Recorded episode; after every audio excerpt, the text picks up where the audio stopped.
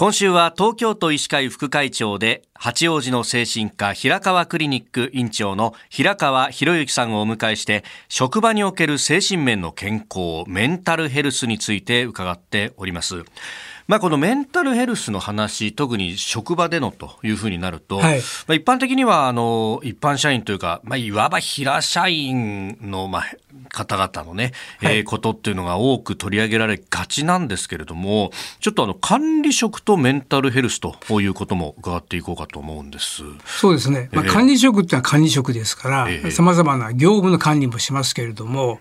あのメンタルヘルスにつきましては、はい、4つのまあ手法があるんです。一つはセルフメンタルヘルスと言いますか、うん、自身で、はい、まあ、気をつけるですことですね、ええ、あとは LINE といって組織の LINE 上でそのメンタルヘルスについて配慮するということになります、はい、ここにこの管理職で絡んでくるわけですよね。職場の状況どうだ職員個々の具合どうだって見てるわけですから、はい、であと3つ目は、会社の中の専門の、まあ、産業医がいらっしゃるようないわゆるあの相談室なんか会社もありますし、で4つ目は外部の会社にそれを委託してっていう形で4通りでしっかりヘルスを守っていくわけですけど、はい、そのメンタルヘルスの中の LINE ヘルスに対してこの LINE ケアについてこの管理職が大事になってくるんですね。なるほど。まあ昔であればその業績の管理だけしてればっていうところで、まあとにかく数字を達成しろとかそういうことになりがちでしたけど、そう、ね,、いう管理職多かったですよね確かにね。ですよね。えー、今はまあある意味こう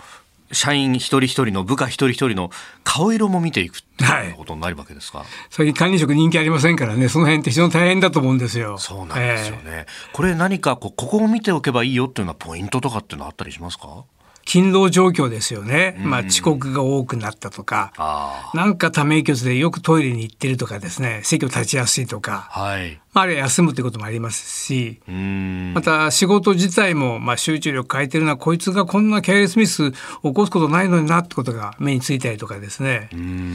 あるいはあの社員同士の会話なんかも極端に減ってしまって、はい、まあ、孤立化しているとかですね、まあ、逆に結構切りやすくなっているとかですね。あ、まあ、普段じゃないっていう感じですよね。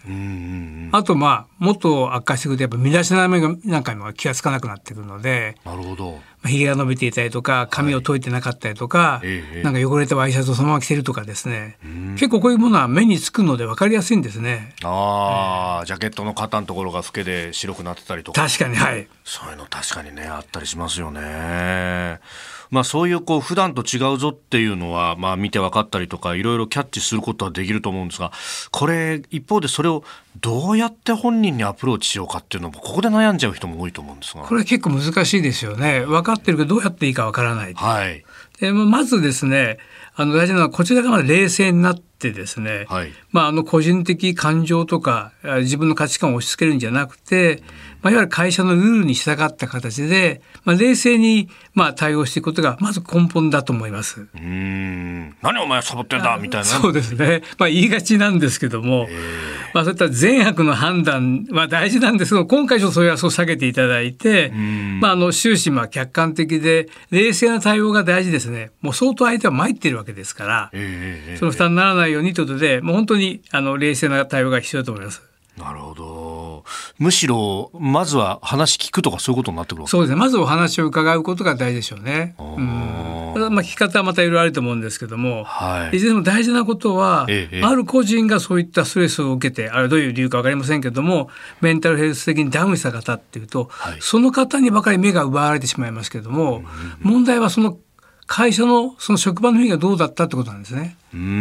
私はあの児童思春期の専門の精神科医ですけども、はい、お子さんの問題で受診する親子いますよね。えええ、突き詰めていくとそのお子さんの問題じゃなくて、家庭内とか夫婦の問題でこのお子さんが症状を出している問題児じゃないわけなんです。ですからこの場合もご本人に捉えるんじゃなくて、はい、会社のその環境はどうだってことを見ていくことが大事だと思いますけども。なるほど。